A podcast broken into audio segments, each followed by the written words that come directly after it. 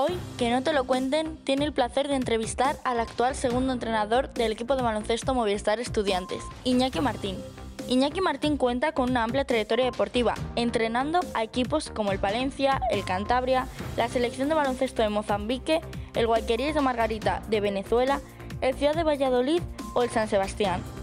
Actualmente se encuentra en el Club Baloncesto Estudiantes, en la Liga Leforo, quien es el actual campeón de liga. ¿Cómo ve al equipo de este año, el Movistar Estudiantes? Bueno, el equipo de este año eh, lo, lo veo que yo creo que tenemos una muy buena estructura. Hemos conjuntado bien esa veteranía y esa juventud y la experiencia en la liga con, con gente que es la primera vez que juega. Y bueno, pues la exigencia es máxima. La presión está ahí, el objetivo es claro por parte de, del club, por parte de todo el mundo. De momento Vamos primeros, mm, con un balance de 7-1, pero esta liga es durísima y hay grandísimos equipos que, nos lo van a poner absolutamente difícil y, bueno, pues y ojalá pues bueno, logremos el objetivo de todos, eh, que no, es más que, el ascenso. ¿Cómo llegó a ser entrenador de baloncesto? Es un proceso que, evidentemente, pues bueno, pues eh, los, los jugadores que, que a lo mejor tenemos un poquito más metido este sentimiento de baloncesto en el, en el cuerpo, pues podemos dar, eh, dar el paso de ser jugador entrenador. ¿no? Eh, lo he vivido de una manera natural y luego sobre todo cuando, cuando Chechu me da la oportunidad de entrar en el Foro Valladolid y tener a, grandísimos referentes como, como Gustavo Aranzana en el primer equipo, Chechu Mulero, Roberto González, pues bueno, pues eh, lógicamente tener una ilusión terrible por, por, vivir, por vivir esto. Luego, evidentemente, esto es como la carrera profesional del jugador. Al final, los años te van poniendo en tu sitio, eh, las carreras se van, van poniendo piedra a piedra y bueno, pues yo he tenido la suerte de, desde abajo, de, llegar a entrenar casi todas las categorías eh, habidas y por haber y, bueno, pues haber podido dar ese pasito a ser profesional que, que muy poco lo conseguimos. ¿Cómo cree que ha perjudicado el COVID a los equipos de baloncesto? Bueno, la repercusión en el deporte del COVID ha sido terrible, ha sido terrible sobre todo a nivel económico. A nivel económico no poder los, los clubes ingresar sus taquillas o sus cuotas de socios eh, y sobre todo sus sponsors, ¿no?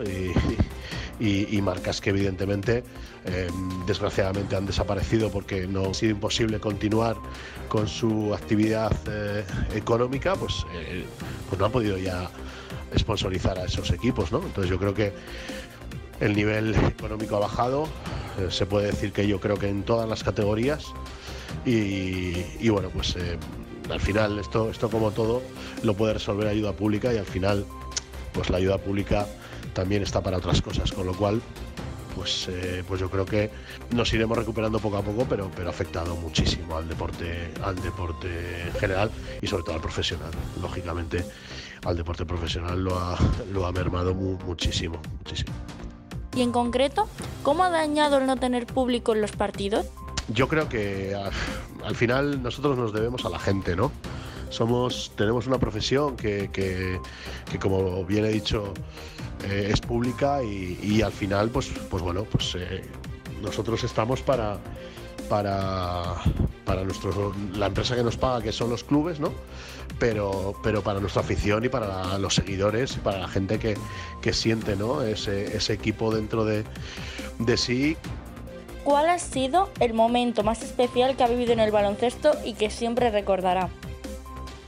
Buf, este, este bendito deporte nos, eh, nos ha dado muchos, eh, muchas, en, mi caso, muchísimas situaciones especiales, ¿no? Evidentemente también, también las hay malas, que las recuerdas y las tienes que tener también grabadas, porque eso te va a mejorar como profesional, seguro.